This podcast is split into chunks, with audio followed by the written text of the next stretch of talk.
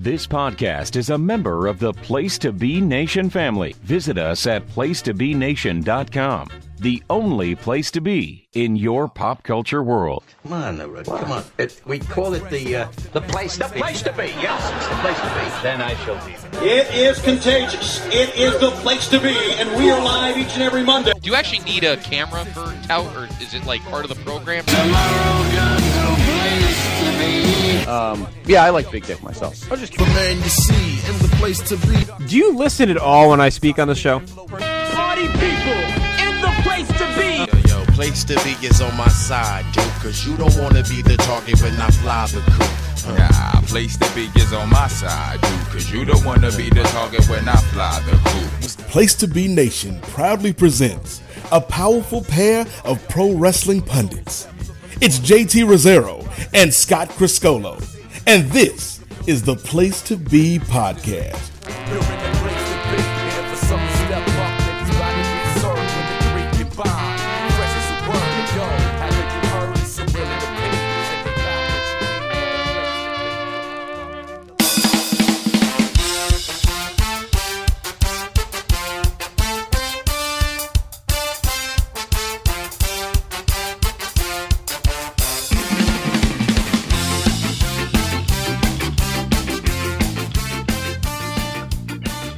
Place to Be Nation, welcome back to the great episode of the one and only Place to Be podcast. I'm your host, Justin Zero, coming to you here on this Monday inside the PTBN studios. Also, I guess North South Connection studios. Let's see all the studios.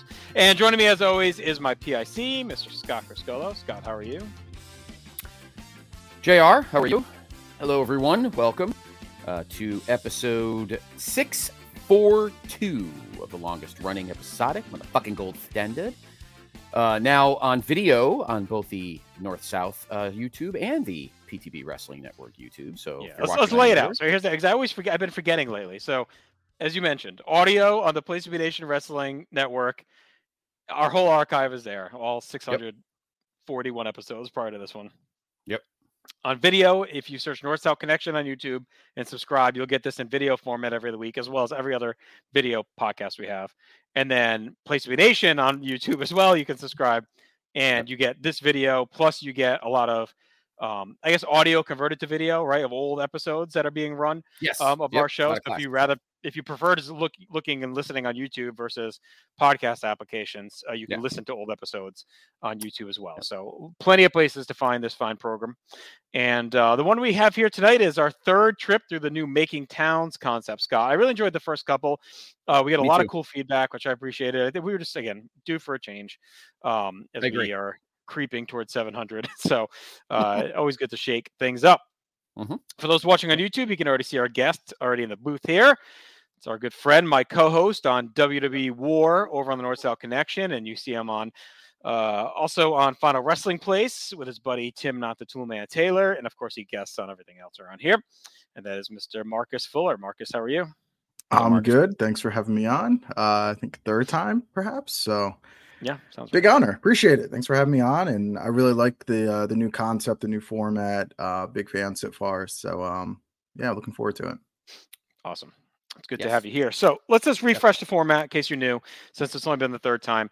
Uh, so we have a guest. We ask the guest to pick a wrestling town or city that's special to them and pick a match or show that occurred in that town.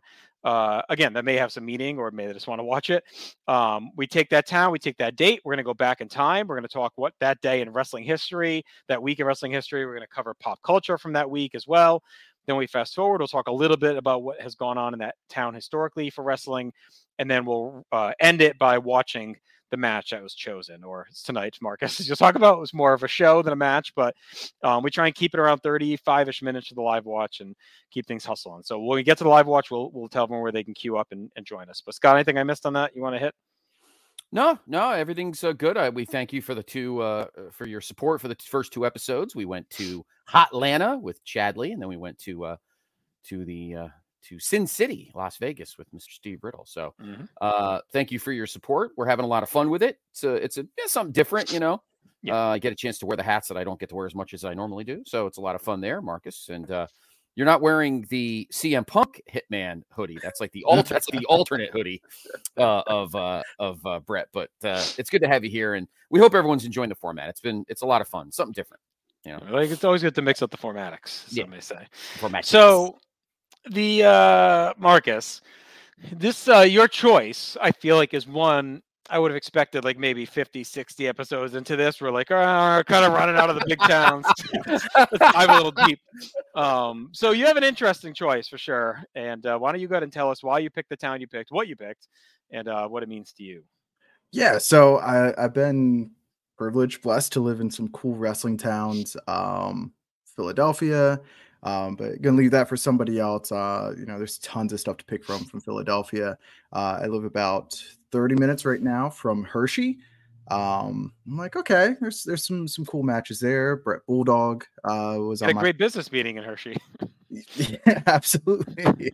Where all the big business goes down. That's and right, um uh but I thought about uh like my my uh my childhood years, uh my my teenage years, and I spent that in Virginia.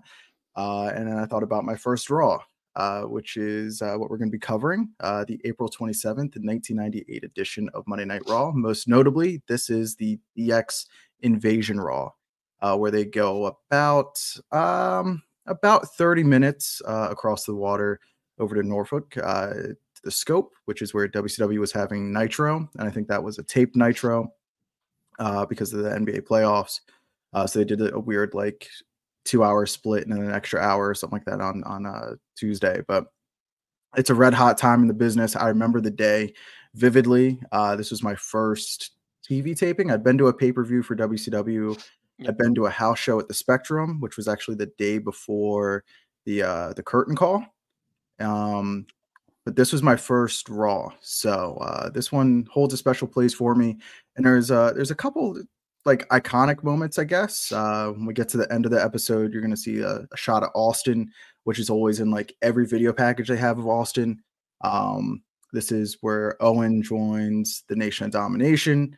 Uh, and then, of course, you get the DX invasion and a uh, bigger reveal that we'll get to uh, once we start the watch. So, Okay. Yeah, we'll be watching the last uh 35 minutes or so of the episode. So, you know, we're not watching the whole raw obviously, but we'll hit the last 35 and and see what happens. And it's it's crazy timing when you think about it. I mean, it's what about a month after Austin won the title for Shawn Michaels. Like it's Yep. pretty early in the Austin top dog um timeline. So, this is uh, the night after Unforgiven. okay. Yes. All right.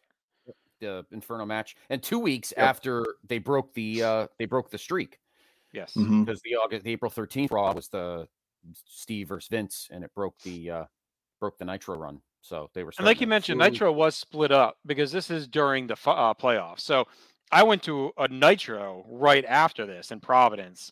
That was like a seven o'clock Nitro. Um, and I remember I could not wait to get home to watch Raw. like, it, it could not end soon enough. It was it was the one where Bischoff. It's the night after um, Slamboree when Bischoff is on the motorcycle in the middle of the ring and he calls out Vince. Oh, okay. Or he celebrates that Vince no showed at Slamboree or whatever, and he celebrates the win. Um, so it's probably about a month after this. But uh, all right. So before we dive into that, we are going to stick around this time. And Scott, we're going to head back to the week of April 26, 98. And we're going to talk about what was going down this week in wrestling history.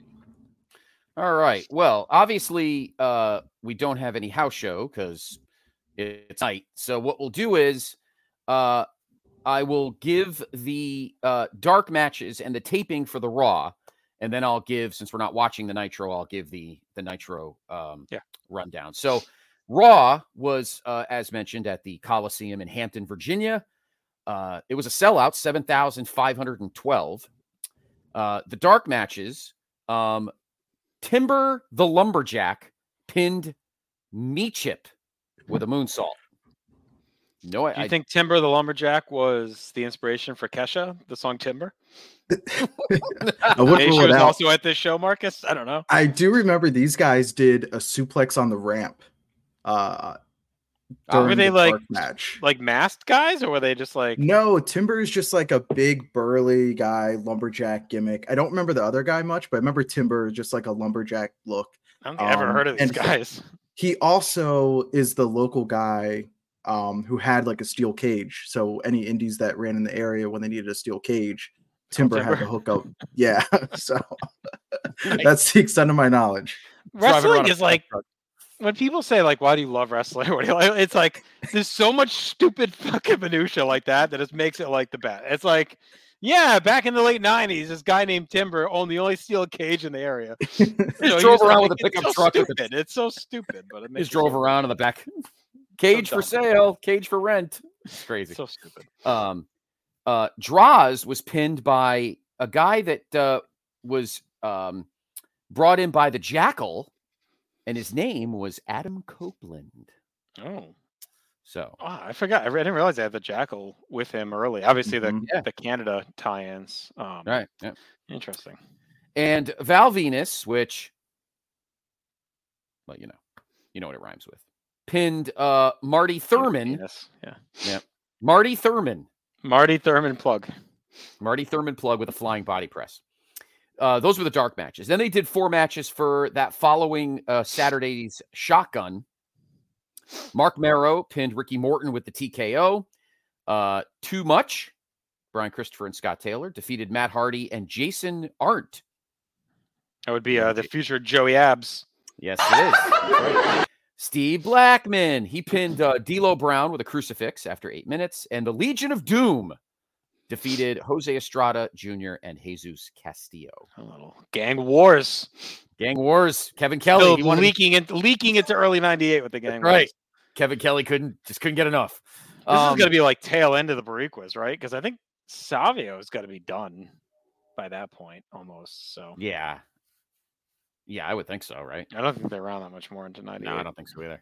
The DOA lasts like most of the year, but Yeah. Uh, well, yeah, because they're managed by because Legion of Doom's with Sunny, and aren't they with uh Ellering, yeah. they're with Ellering at this point, right? Mister Dot com or whatever. I don't know if he had showed up yet. I know they start their feud. They're they fight uh, for the first time at Over the Edge, and then they have a couple more in there. That's right, because LOD the night before uh lost to the Outlaws. I think it was I think they had a tag title shot. Yeah.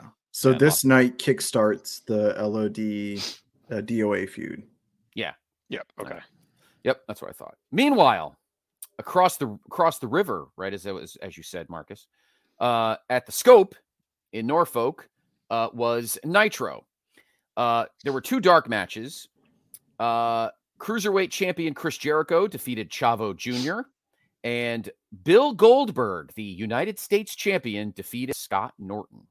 Mm. Those are the dark matches. Now, Tuesday Nitro, which obviously aired the next night. Uh, I'll give you the uh, the description stuff. Featured Gene Okerlund conducting an interview with Diamond Dallas Page regarding Raven, with Raven then interrupting with a pre-tape promo. Moments later, DDP dropped slick dropped Sick Boy with a diamond cutter. As the show prepared to go to break, someone from the crowd entered the ring and hit a clothesline on Kidman from behind. Got fleas like Kidman. He's like Kidman. All right, here's your matches. Chris Benoit defeated Disco Inferno via submission with the crippler crossface. Chris Jericho, the cruiserweight champion, defeated Psychosis via submission with the Lion Tamer. The Barbarian and Hugh Morrus defeated Public Enemy when Barbarian pinned Johnny Grunge. Juventud Guerrera defeated Billy Kidman. Your television champion, Booker T, defeated Eddie Guerrero. Perry Saturn defeated Marty Jannetty. So who had the better night, Marty Jannetty or Marty Thurman? Maybe Marty, Marty Jannetty was. Marty Thurman. Maybe Marty Jannetty was Marty Thurman. And of course, Jannetty was using the um, Hollywood Blonde theme at this point as Mhm. well. Oh, how insulting. Uh, Diamond Dallas Page defeated Sick Boy. Your United States champion, Bill Goldberg, defeated Jerry Flynn. And in the The main Flynns. event, the Flynns. And in the main event, Sting, Lex Luger, and the Giant defeated Scott Steiner, Konnan, and Brian Adams via countout. Sounds awesome. yes, no wonder. God, there's you- two. Think of where we are at the NWO on Wrestling Warzone with Chad and I, like we're in February '97, and it's still 90% elite, right? They got some hangers on, but then you just read that, and it's like, oh god, It's so freaking. It's not watered even a clean finish, right? What was the finish of that? You said is that Uh, a count out? uh, via countout. yeah. I'm surprised it didn't say DQ with uh, 37 run-ins. Who- Marty Thurman and Marty Jannetty ran in because they both were in the NWO probably at that point, since everybody was. You want to just thinking of it. Yeah. Had had the Wolfpack? Uh, I don't think the Wolfpack started yet, right? It's No, like right not yet. around here because Spring Stampede is um Savage winning the belt, right? And then he loses it the next night to Hogan. Is that that whole thing? Yeah. And then Sting joins. He comes out with the red face paint. Probably the I think week it's over the next month or so. Yeah. I believe is when it starts. Yeah, that's Yeah, I that was think, I think that's uh, June. Yeah, Yeah. because that Nitro I went to, the the um dark match was the match that they would do at is it the Bash or where it's Piper and Savage against Hogan and Bret. Yeah, Great American Bash. Yeah. Yeah. So they did it as a dark match. It was so half-assed. Like again, it was the hour. Like they were out there in jeans wrestling. Oh, it was so stupid. The whole thing was stupid. Yeah. Uh, so that's it. So that's that's what was on the the taped Nitro, which would air the next night, and then uh, and then uh, that was what the dark matches were for what was going on at the Coliseum in Hampton before uh, Raw started. So there you go. That's what was going on uh, that night around the uh, around the world in wrestling. ECW had nothing going on that night. They'd be the only other thing you check. Uh, so uh, Jr. I, I feel like we haven't really had a lot of Herb this deep in the weeds. Mm. Uh, Yeah, you know, this is late era Herb. Yeah, technology's getting better for Herb then. So Late era Herb. I can tell you he hates the Attitude Era. I know that from when I read these things before. But oh yeah, that does that doesn't surprise me. all right, so we're gonna start with April. We're gonna do three edition. April 9th, 1998. Uh, he highlights. You could tell Herb's right on my level. Highlights with six pictures of Sunny. They're not available in this uh, this version, but I'm sure on the Usenet page he had them up there. So there you go. Uh, Raw was a tape show with one hot segment at the start and the second hour. Steve Austin came out in a suit and tie to Vince McMahon's pleasure. After a great interaction, Austin, of course, ripped off the suit, tossed it in the crowd, and delivered a low blow to McMahon. Uh, he kind of runs down the whole Raw. I guess we don't need the whole thing here. Um, this is obviously right after Mania. So let's see if he has any Take a bow. thoughts. Uh, to wrap up the show, Road Dogg Billy Gunn and Horace Helmsley faced a DOA in a horrible match. The DOA members are so darn bad. This match had the usual sloppiness with missed moves. The finish was hilarious. When Helmsley pile drove Chainz, one of the Harris brothers was in the ring. He watched it, watched Hunter Hunter Helmsley cover Chainz, and then promptly left the ring to chase the Outlaws. Uh. He also mentions that Val Venis is coming. Uh, Nitro this week was a three-hour show condensed to two hours for Canada. Every Once week. again, Unle- unlike weeks past, however, this show actually featured some good matches. Perhaps given the distorted perception, the show is better than it was. Open with an angle that began around the removal of Randy Savage from the Spring Stampede main event. One thing that's good about putting together so much live TV is they can easily switch off to a new idea and have the TV time to try to get it over with the audience. The abundance of drawing cards also helps in that regard. Of course, they could hold a quick tournament on Thunder, Nitro, and Thunder again to determine a challenger for Sting, and actually use that tourney to give the main event some credibility to Chris Benoit, but that's daydreaming. He is a big time Benoit mark. You know, Benoit can't put asses in the seats, right? Right. So um, I guess we can read just some, some Nitro thoughts because they're pretty funny. Uh, La La Parca Psychosis and Aldani beat Tokyo Magnum, Judo Suwa, and Nobung, Nobunaga And in a good short match. Psychosis pulled pinned Nobunaga, Nobunaga with a light drop off the top rope. The Japanese side features trainees of Ultimo Dragon that have yet to see some TV time and worldwide as well. They're green to be sure, but in short trios matches, that doesn't play much of a role. Booker T beat Disco Inferno to retain the TV title. This is a really good match as both wrestlers were on. Buff Bagwell count out, double count out with Diamond Dallas Page. Raven lured Page away from ringside. Who cares? Who cares? Page's issue with Raven is maybe completely disinterested in this segment of WCW. Goldberg beat Hammer in the usual short jackhammer finish. Hammer got one piece of offense. After the match, Saturn put Hammer in the rings of Saturn's submission, suggesting he may be out of the flock. Lex Luger beat Barry Darsow with the rack in a bad match. Earlier on, Larry Zbyszko commented regard comment, commented regarding Bagwell that the guys with the best bodies are often the worst actual wrestlers as they don't spend time honing their ability. That knock should have repeated doubly for Luger. Hennig and Adams defeated Davey Boy Smith and Jim Neidhart with a screwjob win. This match sunk us further into the abyss. For whatever reason, this program stinks. It's hard to believe, but every one of these wrestlers look better somewhere with other issues. Given that nobody looks good and the crowd was noticeably bored, why not just wipe them off the booking sheets and come up with something new? Why not wipe them off the booking sheet, uh, come up with a new idea? After the match, Bret Hart ran in and cleaned house and started getting some light booze during his new sheriff is in town shtick. The match got boring chance. He talks about Jericho and Guerrera, and then uh, Sting and Nash uh, with a DQ. I was throwing dinner together during this match. I only caught snippets, but it did seem like both guys were trying hard. That doesn't mean much. Nash has never had a four star match in his career, and Sting has gone a long time without one. Something tells me at this point in time, Lightning was not going to strike with these two paired together. I guess he didn't like the uh, Shawn and Bret matches. The Observer reviewed WrestleMania this week. The initial reader poll saw the show get 90.3% thumbs up rating, with the remaining 10% split roughly evenly over thumbs down and thumbs in the middle. Best match was easily given to Austin versus Michaels, with Sable and Mero versus Goldust and Luna taking second. In the Observer review, Dave Meltzer wrote the fo- uh, following, and it, as just Dave's thoughts on the big matches. Usual rigmarole. Be- Besides the match-related comments, Meltzer also mentioned that Shawn Michaels was rest- was wearing a ring around his neck because he apparently just got engaged to former WWF seamstress who played also plays one of Dude Love's groupies over the summer. Hopefully, this will put the rest of the Shawn is Shawn is gay talk that has permeated the internet for so long. Uh, he runs down the results of the New Japan Super Show with the Tokyo Dome.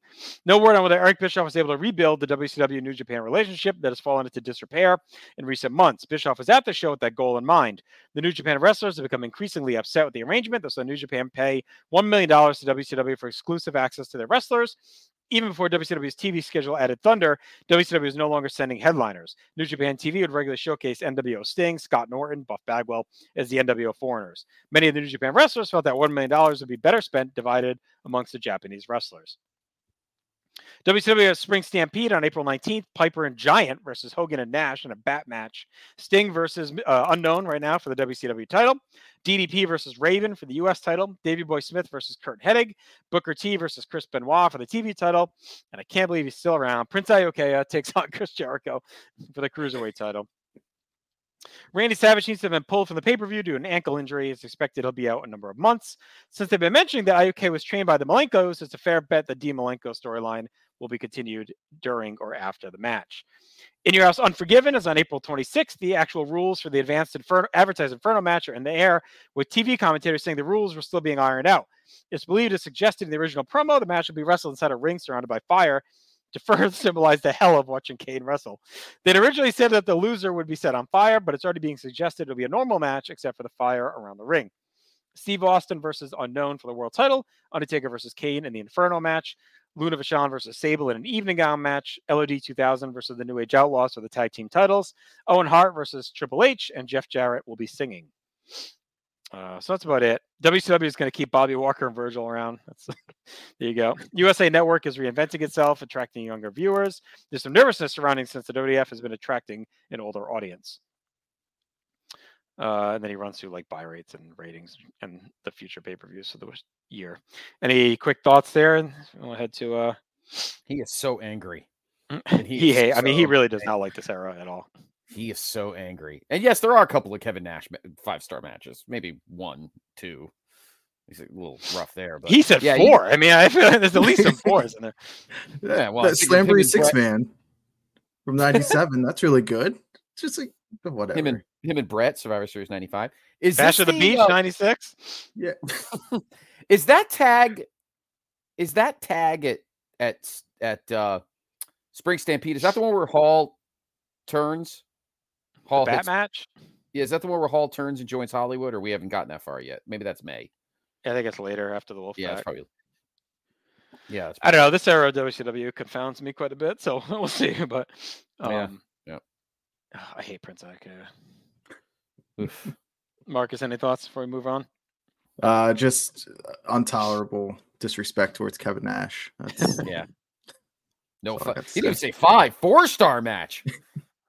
God, at least a few of those. Couple. All right. Let's get to our next batch here. A week later, uh, Raw was a live show with lots of excitement promised through their hotline. Maybe I was soft this week, but even though Nitro and Raw offered no quality wrestling action, I found both to be enjoyable. It's extra surprising considering just how bad some of the stuff was, particularly things on Raw. In actual wrestling, Boricua, Savio, and Jose lost a DQ to 8 Ball and Skull when DX interfered. This was a chain match with expected real crappy effort from everybody. The DOA are horrible. Afterwards, DX laid out the Boricuas as well. Jeff Jarrett and Taka Michinoku went to a DQ with Club Kamikaze, Togo, Funaki, and Teo. Up to that point, Taka was being manhandled by Jarrett, who squashed Aguilar last week. To reinforce the message that the light heavyweights offense is meaningless against heavyweights. The Quebecers lost to Terry Funk and Too Cold Scorpio, who was brought out as Funk's new partner, complete with a name change. It was like a time warp back to 1992 when Too Cold debuted as Ron Simmons' mystery partner, basically heating one hot move, the Firebird 450 splash. It seemed like this match was had the same point. The only difference is the Scorpio has been exposed since that time, but to be honest, serious fans is not having an ability of the initial promise. How dare he? His career path speaks to that. I guess that giving him some spotlight is meant to entice the WCW workers to consider greener pastures. Ken Shamrock and Steve Blackman went to a double DQ with the Monday Night Express, bumbling Bart and boring Bob. They continue to tell us that Blackman is in his rookie year of the WWF. A small lie, I know. I want to hard challenge anyone at DX who had the kahunas. Billy Gunn took him on in what could be a pretty good match, but this wasn't this time out. Finally, in an angle that dominated the show, Vince McMahon was in the ring to actually challenge Steve Austin for the title. In yet another case of not delivering on a much hype main event, this was the main event, was more hyped than any in Raw history in recent memory. Dude Love came out to interrupt the pre-match festivities to some boos from fans who knew the screw job was coming. And in a weak, weak, weak angle, put a mandible claw on Austin, which I guess makes Austin versus Love the main event for In Your House. Nitro this week was a three hour show, condensed to two hours. It's yet again for Canada. There was little good wrestling on the show. They did do a good job of heating issues to the pay per view. Dave Finlay lost to Scott Steiner via the recliner. Steiner now has the silliest ring name in wrestling Big Papa Pump. Lenny Lane lost to Ultimo Dragon via the Dragon Sleeper. This was probably the best match that aired here for Monday, but it was nothing special. It was short, sort of nice to see Lane draw great heat from the fans that knew him. Chris Benoit crossface Glacier. Tony Schiavone rambled on during this match, saying Lake Goldberg, Glacier was undefeated when he first came into the sport. What the heck? Lex Luger defeat, defeated Buff Bagwell by DQ and Bischoff interfered. Big Papa Pump came in along with his brother, the Dogface Gremlin, leading to a brawl at the Total Package and Buff the Stuff, the real Total Package. Jeez, what's all these nicknames? Bill Goldberg beat Rocco Rock with the jackhammer. DDP beat Royd from High Dosage, or Rage from High Voltage, I mean.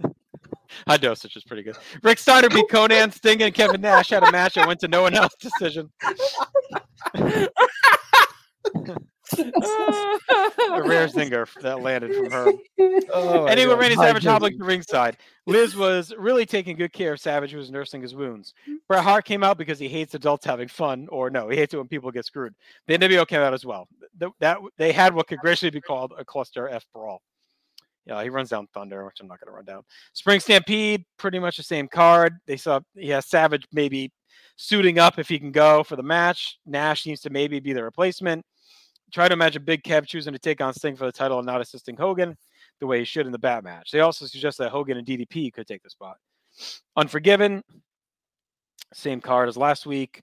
Uh, runs down the Tokyo Dome show on May 1st. Mick Foley's weakest character, Dude Love, is going to be around for a while.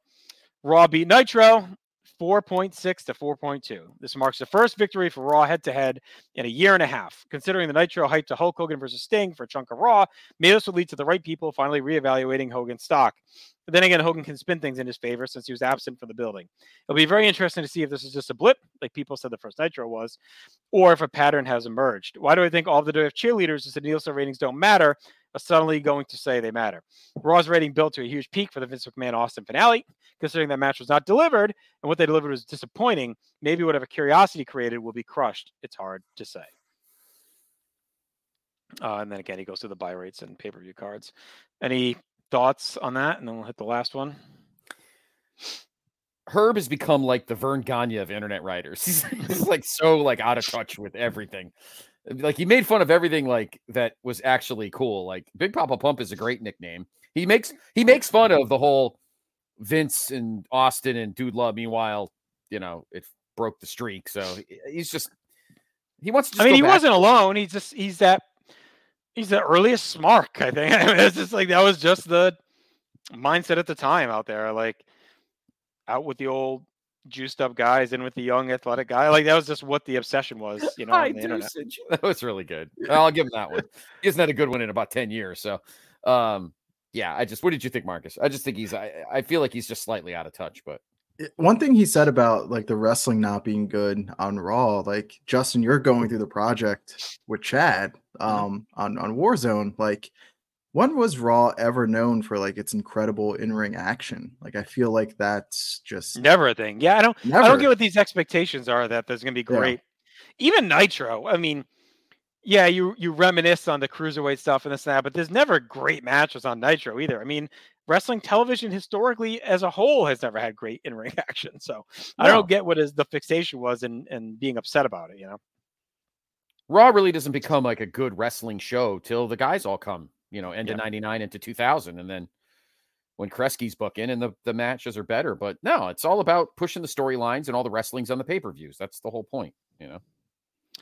All right, last one. WCW Spring Stampede Sunday leading up to the show was not particularly well kept secret that Randy Savage was going to win the title from Sting. When he suffered the leg injury, however, everyone started second guessing, then insisted Savage would be replaced. The main event was delivered as advertised, and Savage offered a gutsy performance to win the title in a garbagey bland match, which served as a backdrop to the friction between Hulk Hogan and Kevin Nash. Overall, the show was a notch below the usual fare because the undercard didn't offer all the good stuff as cards gone by. It seems like I always find myself standing on thumbs in the middle, leaning slightly one way or the other, regardless of what company puts on the pay per view. That underlines a really balanced pay per view match rating comparison in the table below. This time around, I lean a little toward thumbs down, but I don't particularly feel strongly about it. It kind of just runs through the whole card, which I'm not going to do right now. Raw tried to build on a tremendous atmosphere of last week's show, minus the final few minutes. Unfortunately, the show more resembled those last few minutes rather than the rest of the show. Dude Love debuted an interview segment where Vince fined him $5,000. The angles that Vince really recruited Love to go after Austin, but doesn't openly admit it. Austin versus Dude Love seemed to fall flat. Faarooq versus Kama is a really lame street fight with a spine buster. Dan Severn beat Mosh in a bad match. Severn has no oomph. Goldust and Bradshaw went to a DQ or no contest when Club Kamikaze interfered.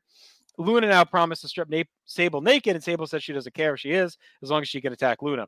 Two Cold Scorpio and Terry Funk beat the Midnight Express in a non-title match that made it clear how important the NWA titles are. Hunter S. And Road Dogg and Billy Gunn beat Owen Hart and Legion of Doom. LOD stink, but they have new tights. Dude Love beat the once defeated C. Blackman with an abdominal stretch, even though Blackman didn't give up. It's all about Bret Hart. Vince pulling the strings to get his man Dude over for the title shot on Sunday. Vince said he would love to have Earl Hebner as a referee and be ringside. Vince promised that something catastrophic would happen or he'd refund our money. Steve Austin ran in and attacked Vince for a few seconds, and Dude pulled him off. Gives a full um, Unforgiven rating, and then goes through uh, some Nitro thoughts. I'll just read this part here. Hulk Hogan won the world title from Randy Savage. Savage used to rest and probably need surgery, so the result is not a surprise. The match is all storyline. Near the end, Kevin Nash came down to help Savage by powerbombing Hogan and putting Savage on top. While Nash was reviving the referee, Bret Hart came down and nailed Nash with the title, flips the pin around and revives the ref, and bingo, Hulk Hogan is the world champion, and announcers have a stroke suggesting that Bret Hart has joined the NWO. This fits into Bret not saving Davey Boy Smith and Jim Neidhart on Sunday. As I posted yesterday, I think it's too early to jump to the conclusion. It seems possible that after seeing Sting get screwed out of the title by Savage, Bret wanted to screw Savage out of the title, giving it to the main event, the main troublemaker in the story, the guy who Bret want, the guy from who Bret wants to win the title. Although people are expecting Hogan versus Nash to fall out of this, I think it's possible to see Hogan versus Hart first, while the NWO pretends to come back together. Eventually, this leads to Bret as champion and Hogan banished from the NWO, fighting Nash. Hogan versus Bret is a big money match that WCW needs to build to. Pairing them together as heels screws that up. So, of course, that's what they do. Uh, all right, he goes through wrestling psychology lesson here. I'm not gonna read all this shit. Jesus, it's long. If you really want to read Herb's take on wrestling psychology and using match examples, you can go through it. All right, that's it. So not nothing else really going on here. Kind of a soft batch of Herb. I think by this point, there's so much like live TV in the Money Wars happening that a lot of his recap is just like talking about those shows and things that are happening in a little bit. And also, I feel like the internet rumors by that point were a little bit more widespread. So I just feel like there's less aggregation of those in his notes, and it's more just about kind of what's happening versus those early ones we used to read where it's a lot of like, you know, speculation. yeah, and rumors and Yeah. stuff. Yeah. It's almost like he's uh the internet is actually, you know, what started him is actually what's now hurting him because Right. at this point you can go to, you know, Lords of Pain or whatever sites were popping up in 98, 99 and you don't really need Herb anymore, you know. He's almost getting uh antiquated, you know. What do you think, Marcus? Um, just the note on on uh, Hogan and and Bret and uh, the build to that, and it seemed pretty obvious to me at the time as a kid, and just the fact that we never got it and it was never you know built too well. It was a easy money storyline that WCW had, a big money match, and um, yeah, they just didn't deliver it. And I think like going back and reading uh, Bret's book and like his interviews, like that's when like he really like checks out of WCW, um, and he's just there to you know cash some checks. And it's, it's hard to blame him. Like, how do you fumble such an easy um, easy score there with uh, with Bret and Hogan. Yeah, I mean, he calls it right. He's like, this makes no sense. Uh, I don't know. This whole era is just so like when you hear about the political stuff. I, I, you, I to me, I always think of this stretch of WCW, like this, like the politics have completely overtaken. Bischoff has really gotten kind of over enamored with his um positioning, whether it's in Hollywood and other stuff. Like it definitely seems like this is when the inmates really take over the asylum and to submarine so many logical things by trying to keep a grip on the power at the top. Um, and there's an argument to be made. They're still the biggest stars, and they're going to draw the most, or whatever. But um, you know, I have a pretty locked down memory of like pro wrestling in the '90s, and this is where I lose WCW's track is here because so much random shit just starts to happen all over the place. So, all right, well, for now, Raw has closed in on Nitro in the ratings, and I think WCW may say things have gotten a little too close. Also, thinking about getting too close is the band neck or R&B, I not really band, I guess R&B group next, and that is the number one song in the nation this week in 1998, leading us to Scott Criscuolo's vintage pop culture. I wonder if she could tell I'm hard right now. Hmm. Yeah. Come on. Dance for me, baby. yeah. Uh oh. You feel that? Uh, thank you, JR. So we'll begin, of course, with the Billboard Top 10, the week ending the previous Friday, October 25th, uh, 98. Too Close by Next uh, at number one. Uh, very uh, R&B heavy for this top 10. At number two, uh, All My Life by K-Ci and JoJo. Talk about an earworm. At number three, Let's Ride by Montel Jordan featuring Master P and Silkk the Shocker. Uh, Frozen by Wilson. And Russell Wilson, yes. Uh, uh, Frozen by Madonna at number four. Uh, You're Still the One by Shania Twain at number five. Great song. Rom- yes, it is a good song. Romeo and Juliet by Slicky, Sylk-E. Fyne, featuring Chill at number six. Number seven, Sex on the platter just to make you wet. The sex gets you wet. uh, Body Bumpin' Yippee Yo by Public Announcement at number seven. All right. And then a complete 180, Truly Madly Deeply by Savage Garden at number eight. This is a loaded Uh, top 10. It is. Uh, nice and Slow by Usher at nine. And at number 10, Sex and Candy by Marcy Playground. Wow. I was I was in radio at this point and I was all in on all these. I was just swimming in all these songs. Sex and Candy was a good song. I mean, this is a really loaded top 10 when you think of like this era for sure. I mean, besides that Nikki, Ricky, Dicky, and Dawn song, whatever that was, the number eight. Um, mo- most of these other ones are are all super well known. I mean, like Shania just kind of in there in the middle randomly. It's Truly Madly Deeply. It was like a massive hit, you know, and that's in there. Oh, so, yeah. Yeah. Um, yeah, that, that's a great that's a great top 10 right there. Yeah, I mean, this is a this is like a key week too because this is right on my senior prom. So like every song you just mentioned, I think played played that night. I'm sure. Um, so it's definitely uh Yes. big time in music. Yep. And just to stretch out the next couple, Every Backstreet's Back by the Backstreet Boys at 11. Gone Till November by Wyclef Jean at 12. so My. Heart Will Go On. The uh the Titanic song at number 13 by Celine Dion. Deja Vu by Lord Tariq and Peter Mm, Gunz at 14. And then No No No by Destiny's Child at 15. And then we got fucking NSYNC and Mase and getting jiggy with it. Yeah, it was a loaded uh it was very loaded. My favorite part of Deja Vu is when they did the different ones for the different cities. So like they, they must have made so much money off of that one effing song. Like like they, there was a Rhode Island version where they would say these minuscule Rhode Island towns. Like they must have made one for every That's little funny. area. Orchid That is specifics. It's like it's so Yeah. stupid. But That is so um, funny. Yeah, no, that I mean that's a that's an awesome top fifteen right there for sure. Yeah, it is pretty good. Yeah, no, it definitely is good. R and B was in its was starting to really for the rest of the decade. What was number eleven? What did you say number eleven was? Uh, Backstreet's Back by Yeah, Backstreet that was a good Boys. Yeah. All right. Uh, let's go now from the radio to the big screen. See what's going on. Uh, the movies that uh, uh, the weekend for the 24th that weekend, 1998 at number 10, Scream 2, as the franchise that brought horror back from the dead, no pun intended, in the 90s. Uh, this was the sequel. Uh, came out earlier in the previous year, made 98 million total. Uh, number nine, The Players Club, I don't remember that movie. Uh, number eight, Mercury Rising. I think that was sci-fi. I saw Uh, that in number the theater. No, it was um, yeah, it was kind of sci-fi, but not. I think it was more Yeah. like a action thriller. Okay. Hmm. Uh, number seven, The Odd Couple Two, which I do not remember. They did a sequel. Okay. Uh, number six, the movie adaptation of the great '60s sci- uh, sci-fi show Lost in Space. Uh, Paulie at number five. No, not About the I would say Paulie from Rocky. Huh? not the Rocky Paulie. no, Paulie, you got your own movie. Bless this guy's teeth out.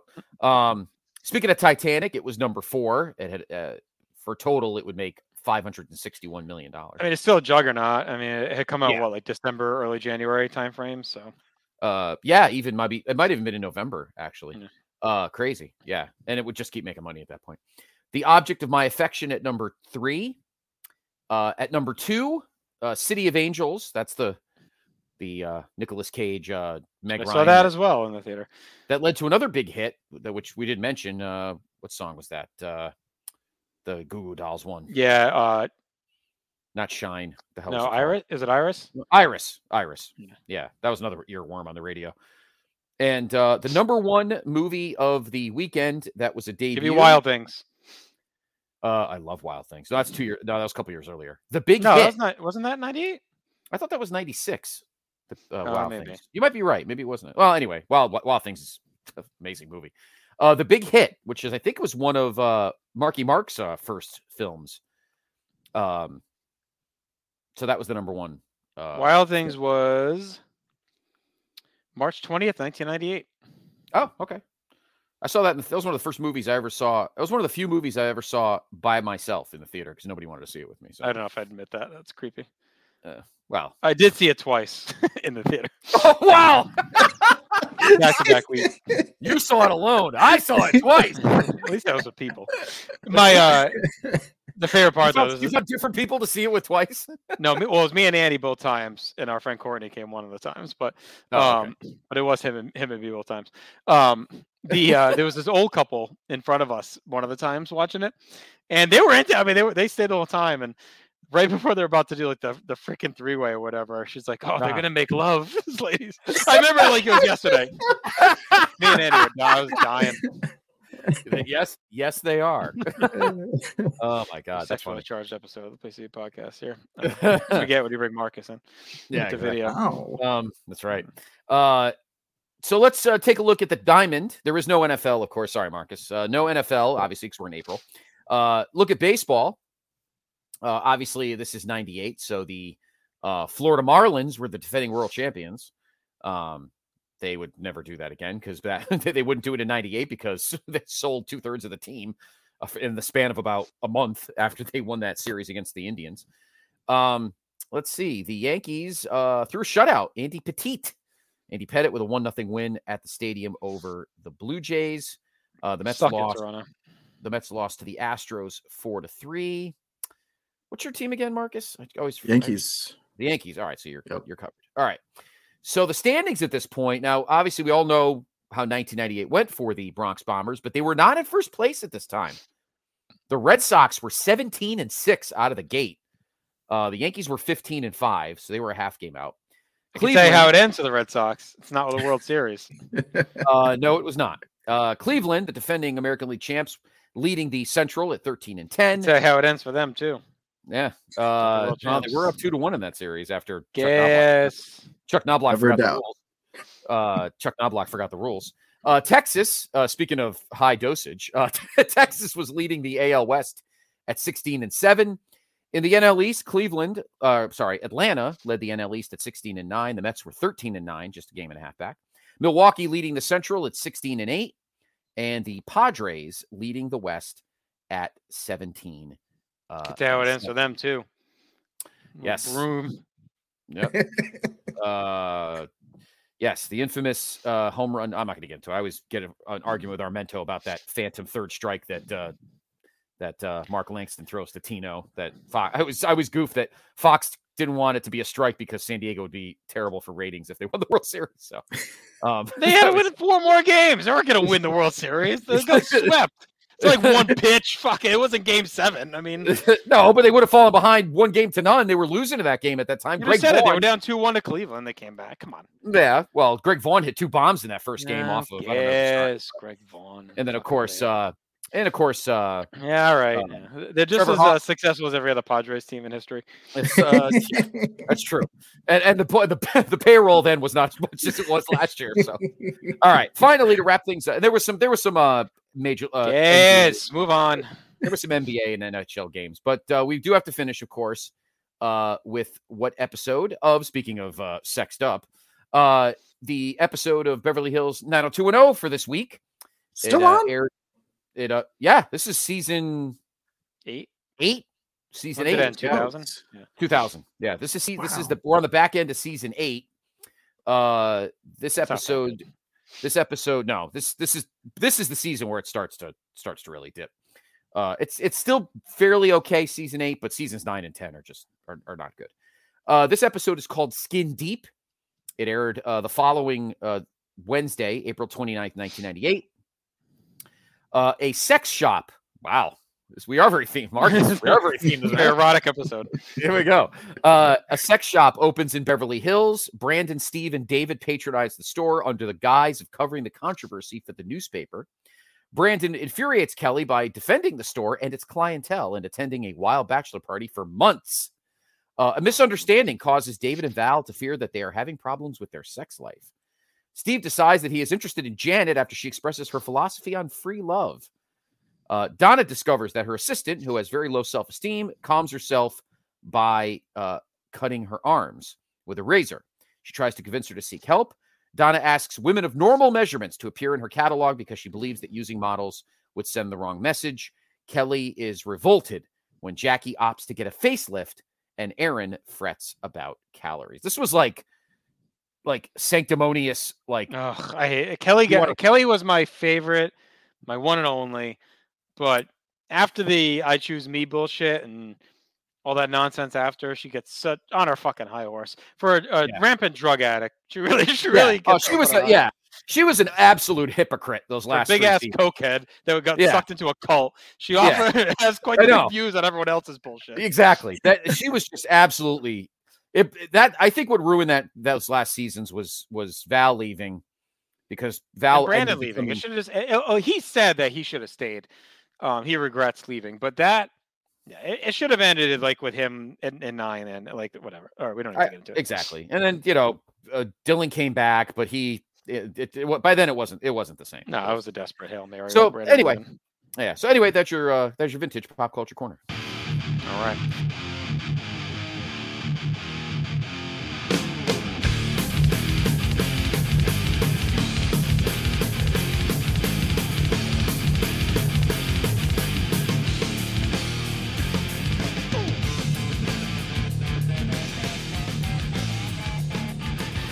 All right, so let's move over to Hampton for Raw is War. Um, we do have some notes about Hampton, but let's get to them while we're watching because I know we want to get this fired up.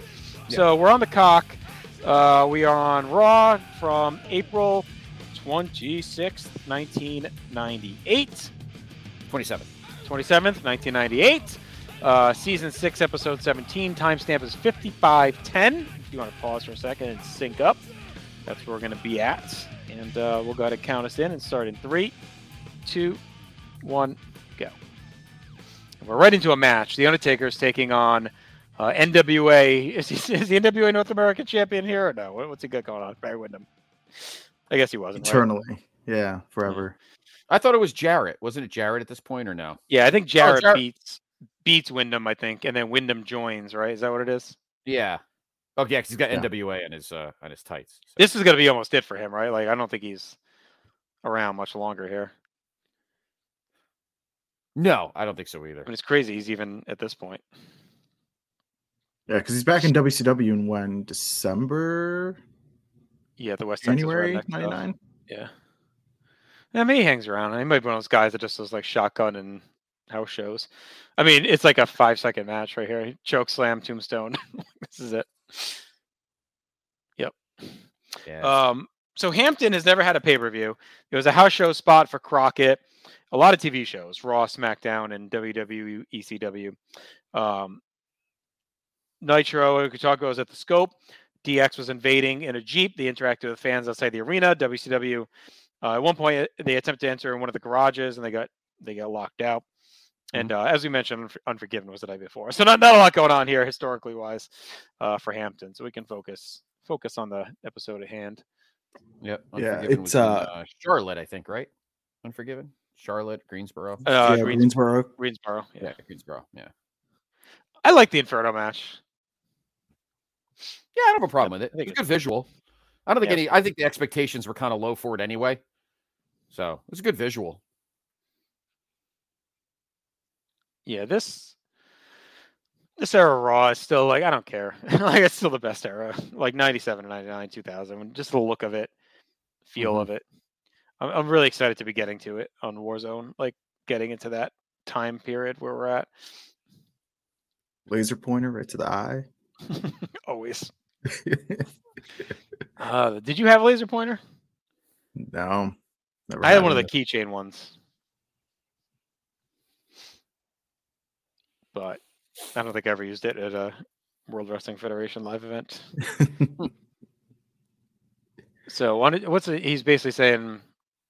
Come out and talk, Kane. Is that what's going on? Yeah. How long did Taker have the the tear on his face? Was that from when he came back in '96? I'm trying to remember.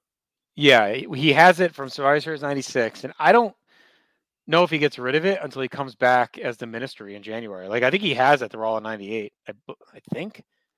Yeah, I think so. Hmm. Does he have it like for the Highway to Hell and all that? Yeah, I think so. Yeah, because then '99 he comes back. He's got like the soul patch thing going on. Yeah. Oh, sort of uh, Castrol GTX. Drive Do you guys use Castrol during this time? Just because of the, I uh, drank it. I was so pumped. The slam of the week. I forgot Vader came out during that. he does. match. Yep. Just to catch. Barely does piece that. Shit. Fry him up. Is that that's the fat piece of shit, right? No, it's is the that- next month. It's um over the edge. Over the edge. Over the edge. I'm just a fat piece. or is it no way out? Because they fight twice. I think it's over the edge where he says It's it's it's over the edge. Yeah. So big. So big. Just fat piece of Look shit. at me. I'm so big. It. I like Castrol because my one of my friends in college, dad worked there, and he'd bring boxes of swag over to the room, Nice. gifts from Castrol. Uh, but no, I did not use it myself. I mean, maybe when, when whoever's changing my oil all the time. All right, here comes Kane. Here comes Uncle Paul. Well, this- well, well, Where do you rank man. this Kane? I, and now that we know Kane's pretty much done, is this original run Kane the best Kane? Like, what's what's the best Kane for you? Best Kane for me is it's probably the juiced up comeback in 02 from the bicep injury. Mm. But I think character wise, this is the best one. If there is a way to take like the look and ability of 02 Kane with Yeah. this Kane, that's like ultimate Kane. Yeah, I think I like original recipe Kane here. Um, pretty high, even though in ring is shaky. I mean, the best Kane probably I'd say the answer may be like 99 with X Pac and Tori. Like, I mean, Oh, he's so yeah. over during that stretch. I mean, he's great Yeah. then. Um, yeah, that O2 return Kane is good too. I'm coming up on that in one of my chrono watches. I'm in June right now. And when does he come back? Like September, isn't it? Yeah, because he uh Or August. It's it's after SummerSlam, I think. It's leading up to Unforgiven. yeah. Yeah. Because it's after Unforgiven is the you're And a then- murderer. And we all Yeah, so he's welcomed back by Triple H banging his dead girlfriend. yeah, yeah. Oh God. I wonder if that was part of uh, what Janet was into on that 2.0. Free, free, uh, free sex, Free love. sex. Without nobody answering. Yeah. Does that include necrophilia with a dummy? That is amazing. So was this the episode Marcus with, or is it the next one where? So this is what's on right now. If you're not watching with us, is Paul Bearer is telling the story of basically being Kane's dad and how the fire happened and banging his mom and all that stuff. Um. Or wait, is he yet, or is he talking about how he cleaned? This is the whole thing, right? Yeah. He's talking right whole now about how he cleaned Kane and took care of him. Yeah. Yeah, he does. I think this is where he says he's that he's his. Uh, I loved the episode. Is it this one or later where he's talking with King backstage about what it was like? To see, it was earlier this Yeah. night. No, it's not this night. Um, It's going to be after this though, because he's they're t- joking about banging his mom, and if this is where he says it, right? yeah, I I thought they did that before because like Bearer talks about banging Undertaker's mom, like to Mm. get it Undertaker, but then the reveal here is that Oh, he was Kane's Paul dad. Bearer is actually Kane's dad. Okay, that's like one of that's that's one of my favorite things when they're Yeah. backstage talking about it. Was that on GTV? They show it. No, that was just like um oh, we thought we went to break. Oh, they and put the cameras about it, yeah. down. Yeah. It was my son's hand. And this is a pretty good story twist. like, why not have Paul Bearer be Kane's dad? No, I mean it makes sense. It was I mean, it was a good way to keep this going, you know. Yeah, It's crazy to think, like, where do you think Taker goes if they kill Kane off like they were going to, right? Because Kane was just to die at Mania 14 and that's it, right? That was a short term thing, five month run, and he's done. Um, he got over more than they thought. They keep him around, but does Taker still get the Austin match and all that? Probably, right? Yeah. Yeah, just something else in between there. yeah. They needed Probably to give has Austin. another run with Foley. Yeah, I mean, what high profile guy at this moment were you going to give Steve? Yeah, No, and- yeah, it had to it's an MSG. It's a bit. It had to have been Taker. There's I mean, he fights there. Foley anyway in June, so I think it's really just April, May you got to kill. So you could have heated. I mean, Gold. I could use Goldust. He's on screen right now. You could have done. Um, yeah, you could have turned Vader back heel and done Taker Vader. Show us some guys that could have dug up. Jerry's such a dick. Wow, Taker's mom's a whore. He's such an asshole. Kevin's like, so Goldust, tell me about your thoughts on extending the gang wars. Who's your I favorite team? Kevin's- I look Kevin's hair. Kevin's hair looks uh Oh, That was a good attack by the dude. oh, Such a random. Was dude just attacking random people? I think he's trying to get the title shot. Oh, okay. Oh, so Yeah. Goldust was getting his spot. Yeah. Ah, Some of this is so spotty. All right, here we go. DX has arrived back in their army gear.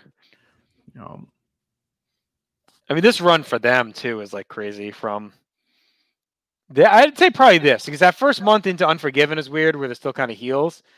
Um, I feel like this is where they kind of turn. It was like this night. yeah. Yeah. yeah, because I they're think heels the night after Mania. So Well, the heels in Unforgiven because he fights Owen again, and like the Outlaws fight the LOD, so there's still Right. heels there. But I feel like this is when it really starts to turn for them. They do the invasion. They were baby faces on this night. There Yeah. was everybody in that crowd was uh, ready to suck it. Because they're over the edge. Did they fight the nation there already? Do they do like a six man? yes, Yeah, yeah.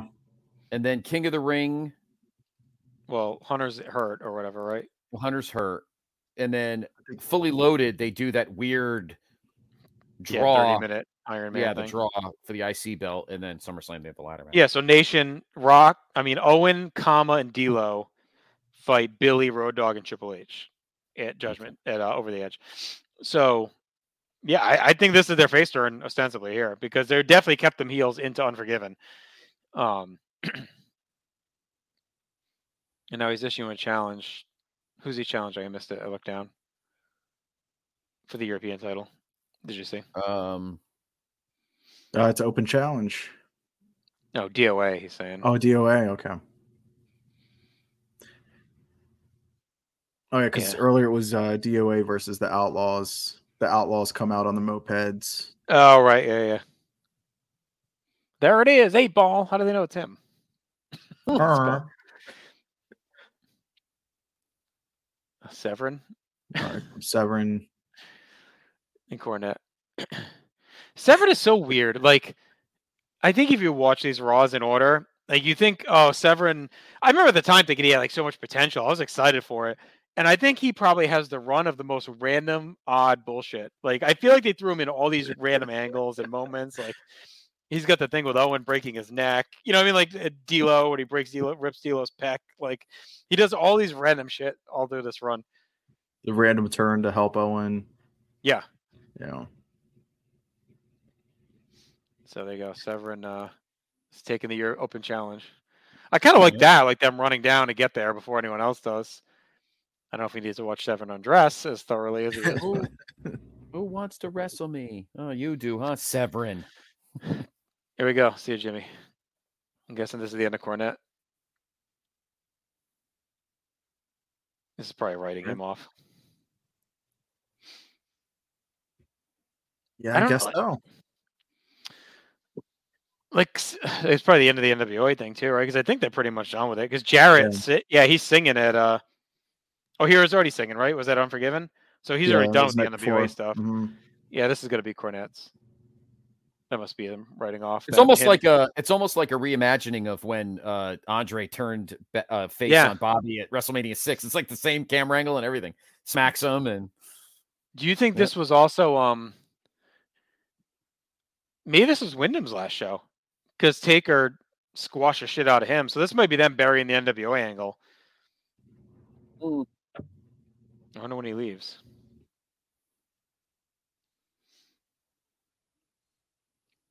Because I don't know what the Midnight Express do after this, but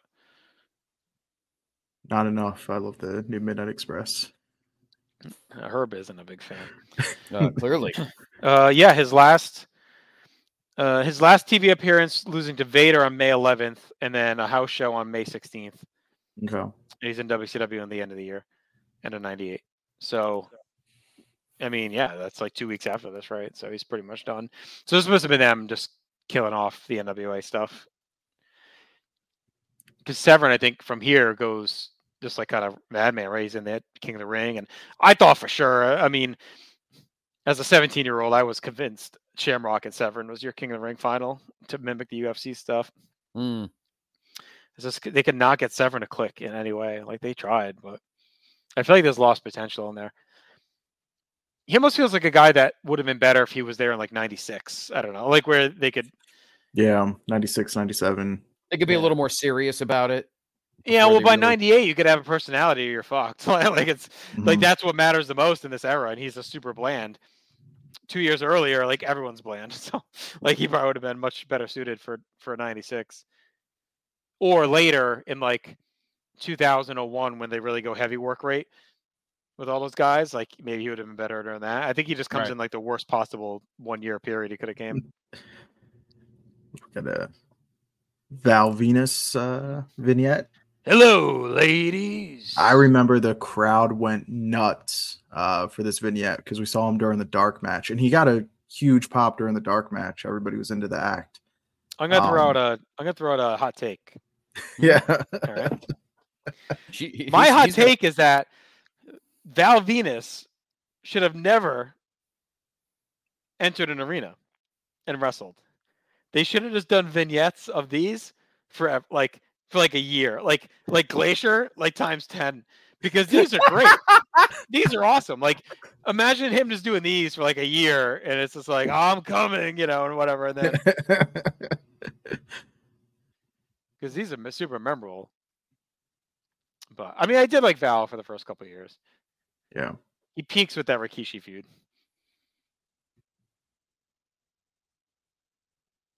I mean, they basically. this is a very sexually charged place to be. Like this lady girl just went down on Val in the convertible. Did you find keys yet, honey? Why don't you take another look? Ugh. Is this our Yeah, main great. event? Uh, no, this is another uh, talkie bit, I think. Oh yeah, yeah. we got Mero. Marvelous, Oh, my, favorite man. Mero. My favorite Mero. This is my favorite Marc Mero. Super underrated heel run. He's Oh my really God, good I this love him. stretch. Yep. From No Way Out until is it uh when does he lose that match? Oh, he's around for the end of the year, but uh I Yeah. guess SummerSlam, that run right there with Jack the initial Yeah. Jackie run Yeah. is so I think he's working house shows with like Austin during this time. What the Like, fuck does he have jorts on for? Oh, so I totally forgot about that. That celebration at Over the Edge is fucking iconic. Oh yeah, when he beats. Uh, yeah, yeah, yeah. rolls. Uh, he gives the sob story to Sable, and she bites, and then he rolls her up and fucking celebrates like he won a world title. I'll tell you, I, I think I feel like Jackie is super underrated, and I feel like what hurt her was that back end of the Dirty F run where she was kind of just like around forever in the women's division. the But man, she is she is amazing in WCW so far. Where Chad and I are watching with Sullivan Mhm. and the Benoit, like she is really good, and I loved her with this angle with where she comes in and she basically basically rerun the same angle. It's like she comes in as Mero's new, you know, new chick against uh, his old wife or whatever. So like it's it's pretty much the same story, and it's so good. When does she does she debut? Is it after Over the Edge? Is she not there for that match? It must be after Um, that. Yeah, it must be after. Because she's there for fully loaded, obviously. That's when they do the bikini. Where her and So she transfers. So she transfers off of Goldust.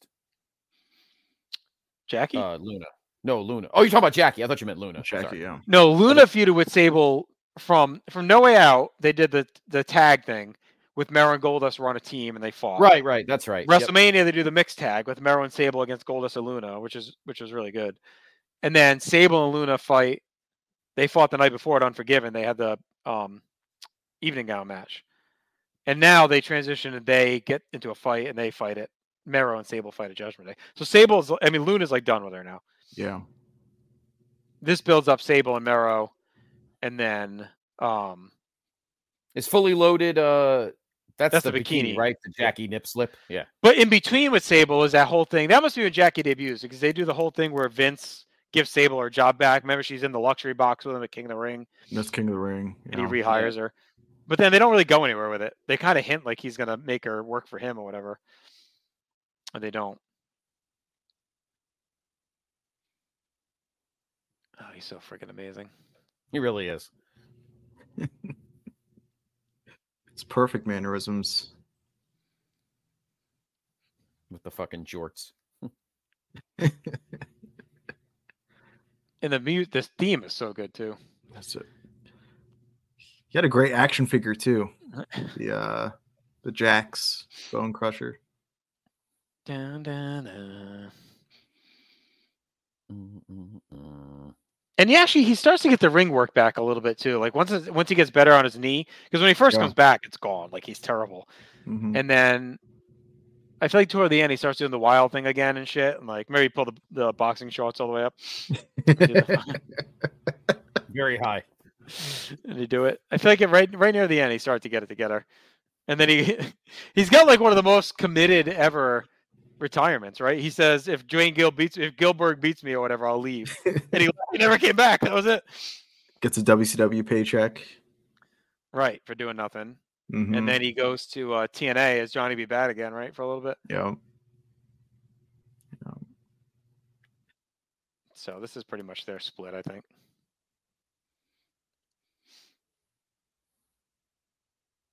What else do we got coming up in the war zone? Oh, we Gotta got be about 15 minutes left, so it's got to probably be close to the main event here. Yeah, I think we're getting close.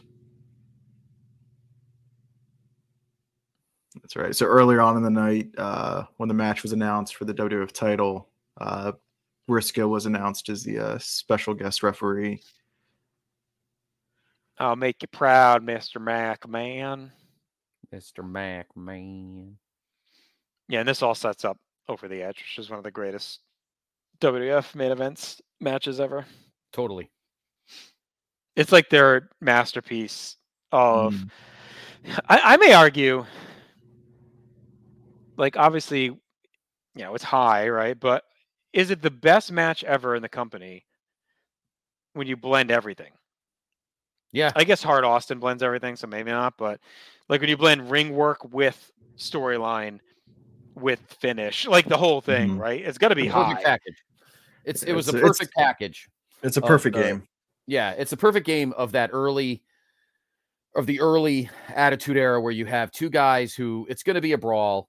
So you got to add a lot of other intangibles, and you put the pieces in place and let him and Foley wrestle around them Right. rather than but the they other way worked the brawl so well. It's like a great did. match, and plus the Gaga, and then all the shit at the end. And fucking and Taker, Taker- flips out, s- fucking choke slams everybody. It's yeah, crazy. that's like some of the best stuff. And then Austin, or uh, is that when Dude hits him with the chair? dude is hits that that Vince. one? Yes. Yeah, Yeah, and then Austin, and then Austin lifts up Vince's hand on his own. Yeah, Right in the face.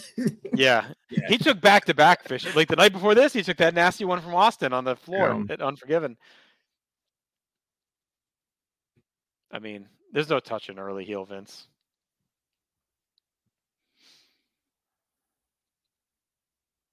It was such a mind fuck going from watching him, you know, as a kid or whatever, as an announcer, and then to this.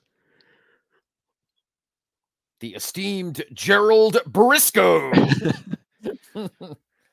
So is this Austin and um Goldust? Is that what this is scheduled as? Yeah. hmm And it's a sneaky good move of them to put Brisco in this spot in Hampton because it's still very much a WCW Jim Crockett Promotions town.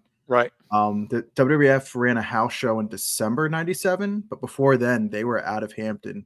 Uh, it was strictly WCW area. Same with Norfolk, um, and they still struggled with like fully converting that area to being a WWF town until Yeah.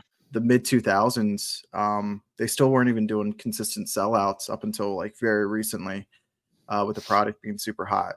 Um, Mm. so it, I remember when Brisco came out, like a lot of people like knew who Gerald Brisco was because of because of Crockett territory and Right, and right. George and stuff like that. Luna.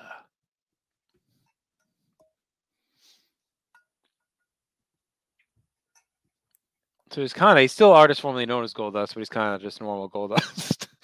he's not really doing like the weird shit here. Like he doesn't even have the silver on anymore, does he? Is that gold? I think it's just the gold. yeah, he's he's pretty much back to being like '96 Goldust. Like I don't know why the artist part. he-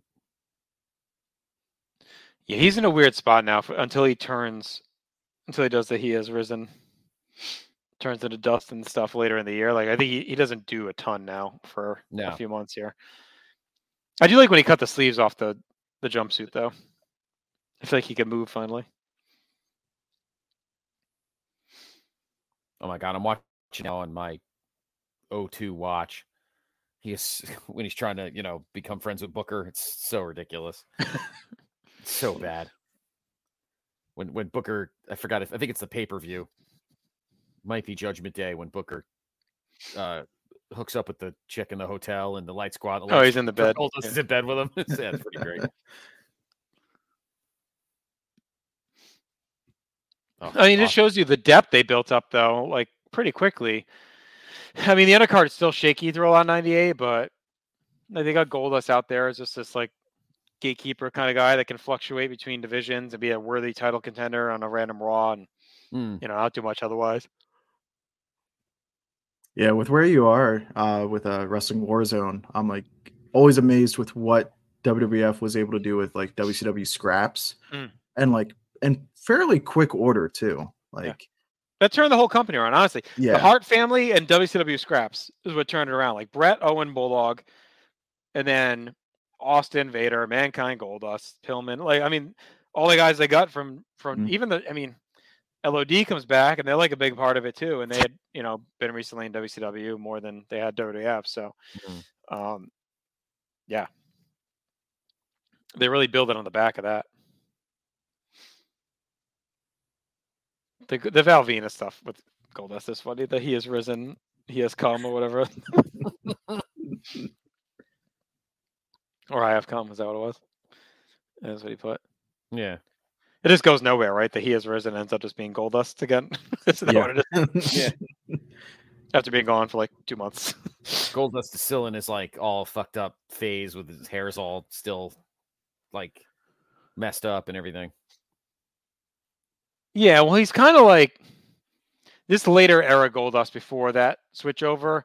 They Mhm. kind of don't like once he did those interviews at Ross and everything, and the whole Pillman angle. Like he kind of just becomes Dustin Rhodes as Goldust versus Goldust. You know what I mean? Like I feel like up Right. until that Pillman angle with Marlena and the Ross stuff, he's just you know Goldust and that's it. But after that, he's like clearly just Dustin Rhodes playing mind games with people. Like at this point, Right. Vince with the fucking jacket. Jeez, the the intensity that Steve Austin wrestled with, I Mhm. think, is just unmatched. Yeah. The Yeah, I urgency that he could manufacture. Yeah, he was fired up. yeah, just everything felt like the end of the world. Yeah. like he had to, you know, go crazy here, or else the world was coming down. Was this probably like Goldust's only documented world title shot? Maybe he fought Taker in '97. Maybe no. Um, Does he have Shawn at all in '96? I was Yeah. just Is thinking that to just dark matches? no, yeah, it is. No, he fights him on the Raw Championship Friday. Yeah, Um, yeah, yeah. Did he wrestle him? He wrestled. You're right though, Marcus. Was it a dark match? It was it Yeah, buried alive? Buried alive. Yeah, buried, Buried alive. Yeah. The um, I feel like he fights Austin again here in '98 or something. Hmm. Did he fight? Did he fight Bret leading up to 12? Didn't they have a match? They did have a match. Yeah. Oh yeah, maybe. Yeah.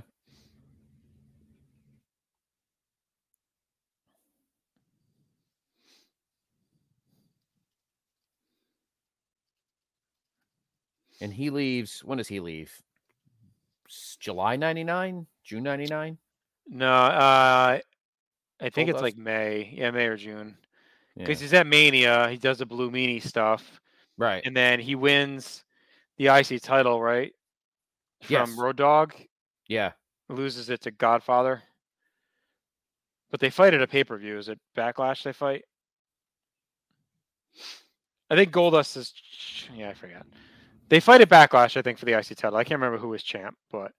And then Godfather. I think it was Ro- it was Road Dogg. I think because Road Dogg was champ at WrestleMania, and Billy Gunn was the. uh No, but it's definitely Goldust versus Godfather at Backlash. But I, I think Goldust had already won the belt, and then I feel like he retains at Backlash, and then Godfather beats him on TV, maybe or something. Yes, I don't think Godfather beat him on pay per view. And yeah. then Godfather's supposed to lose to Blazer, Yeah. and then he ends up losing to Jarrett, like Right. instead when after Owen dies. But yeah, I feel like Goldust is they reboot GTV. Remember they kind of bring that back, Yep.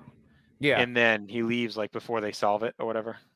Hey, little boy, my name's Seven. What's that like? uh November, December of '99. Uh, oh, when it becomes seven, well, it's Russo. Yeah. So I want to say that's yeah at the end of '99, Mhm. like yeah Decemberish. Perfect fire up by Austin about 30 seconds ago. Crowd was a Mm-hmm. Yeah, little the dead, Thesz and press and all that was awesome. Double legged them and Thesz pressed them, and they got right back to the heat segment. See, this is why I like a guy like Herb. It's, it's like whatever. Like it didn't need to be a great match, and he kind of admits it, I guess, in some of those notes. But the heat and everyone was so into the stories, it just didn't matter. Like we had lived through so many er- like just matches. like just we just wanted something exciting. You know what I mean? Like good engrossing exactly. stories. We just wanted to be really need right. at that point in time you just didn't need it like i as a target demo 17 year old kid i didn't give a shit like i was just like whatever i didn't need you know maybe a little bit later i kind of fell into the smarky wonky stuff but not at this time i just always think it's crazy when you look at timelines and think like this is right where WWF is taking off, right? In the Monday Night Wars. right. And we've ostensibly already seen WCW peak. ECW has already done so much of their big time history. You know, I mean, like it's it's crazy to think in a way just how behind WWF was. Like how much has already occurred during this hot period before they really become the thing, the number one products. I think creatively, WCW has probably peaked. I think as a business, they really peak with Goldust beating Hogan. I mean, uh, Goldust, look it up. Goldberg beating Hogan. I think their time in the sun peaks with the finger poke. Mm. And then Yep. I think people tried still in 99, but it was just clear like it wasn't Yeah. going to get any better, you know? Yeah. That's why I'm always hesitant when people talk about like the NWO how it should have ended at like Starcade '97. Like, Yeah. it was still super hot in the summer of '98, and you know, sure you could have ended it with like Wolfpack versus NWO Hollywood, and that would have been a better way. But Right. yeah, NWO was still everywhere and still super red hot. Yeah. Um, Now, I, I think it's lazy and and easy. You know, it's easy for people to say they they let it go too long. They should have ended it. But it's like, um, I mean, you you do it. That's what I feel like like you look at that and say, "Uh, this thing is still pulling in millions of dollars, and it's got the biggest stars of wrestling history driving it. And like, it, it's hard to pull that plug. I mean, it's Right. I get why they drove it to the ground. I just think their mistake is they could have done it in a way that also elevated younger guys Right. and set up the future while still putting those guys in the spotlight. It didn't have to be either or. Like there was a way to do it and do it well. They just they were just too uninterested in doing it right. Like they didn't care, you know. Right. Um Yeah. I mean, I mean and I think WWE falls in the same trap in the late 2000s. We talk about it often, Marcus. Like in a couple of seasons we've done a war, but they have this crop of lost souls that never and Scott we on this show we talked about it in like 09 Yeah. and stuff. Like Yep. when suddenly all the names were gone, Ooh. they hadn't taken the time to build up that next generation, and it took a gap in the indies saving them, like right, like Punk and Bryan and other guys coming and stepping up and saving them. Um, to turn on his Brisco with the contact, can't see, can't see. They still have the. They haven't uh, changed the belt over to the scratch logo on the title belt. They still have the No, not yet. uh, awesome blue leather belt with- with still with the block logo. I don't think they get to the the uh, which I think. Comes the dude. Matter of The fact, dude's still running in. Mm. Yeah, I mean this is every Raw main event, just no real finish ever. Right. Yeah. No. Big back body drop. Did you Oh, like them man. using Dude Love for this over Mankind or Cactus? Um, I was kind of indifferent towards Foley. Like I, I knew he was Cactus Jack no matter what. So I was just kind of I was I was pretty indifferent to the different characters of Foley. At the time, I was pretty annoyed. I remember thinking like, ugh. But looking back, I actually think it was a smart move because Dude Love is going to eminently be hateable. Like Cactus, that was, that was a good fucking Briscoe. Almost died. Oh man. Oh, he's like, oh shit, I really did he? Is he Hardway? Yeah, he's Hardway. Yep. Jesus. Yep. And he clonked his head real good on the, the ring steps too. Because he, he got knocked out. I mean, this is just what happens when you got guys that aren't used to doing this stuff suddenly doing chair shots and belt shots and everything else. But um anyway, what was I saying? I forget. There's the It's iconic funny- shot of Austin. you know, getting back to like the whole work rate thing and whatever, it's like uh, think about all three promotions at this moment in 1998 WWF, WCW, and ECW. There's no work rate in any of those promotions, really. I mean, maybe a little here and a Uh, little there. ECW still had it going on. Not as high as they had been, but it's I mean, you still get RVD out there like churning out like great stuff Yeah. regularly, and him and Sabu and Taz and stuff. So I mean, there's still a lot of it. But all right, so we end with Vince uh, over the bloody Gerald Brisco to wrap us up. All right, that was a lot of fun. I mean, this is a super fun era overall for sure to cover. Um, good choice, Marcus. Thank you.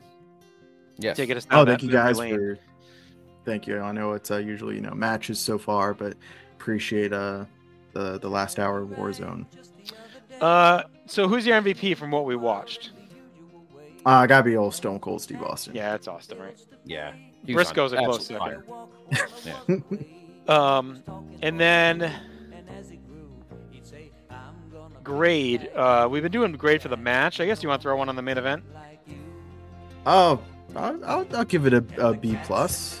Well, no, the match. Uh, star On, on the oh uh shoot uh I guess I'd give it a TV three. TV three. Yeah, that's right. Yeah. Yeah. I'd even go three and a quarter. All right. Well, that'll do. So our New Year's episode in the books. Happy New Year to all. Hopefully you enjoyed.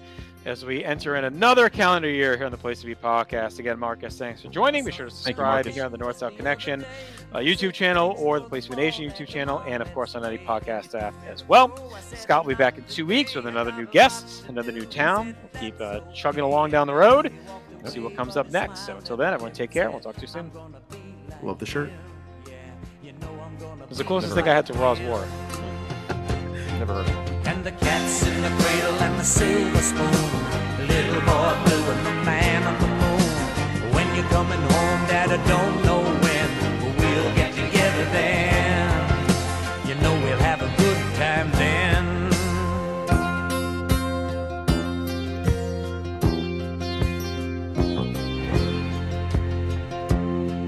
Well, he came from college just the other day.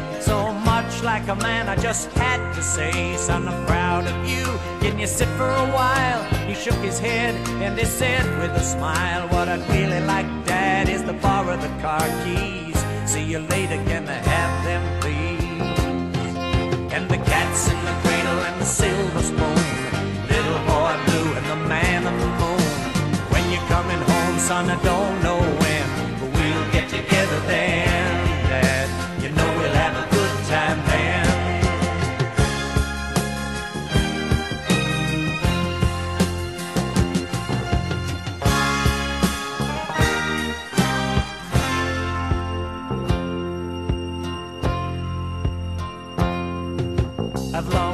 retired, my son's moved away. I called him up just the other day. I said, I'd like to see you if you don't mind. He said, I'd love to, Dad, if I can find the time. You see, my new job's a hassle and the kids are the flu. But it's sure nice talking to you, Dad. It's been sure nice talking to you. And as I hung up the phone, it occurred to me he'd grown up just like me. My boy was just like me. And the cat's in the cradle and the silver spoon. Little boy blue and the man on the moon. When you're coming home, son, I don't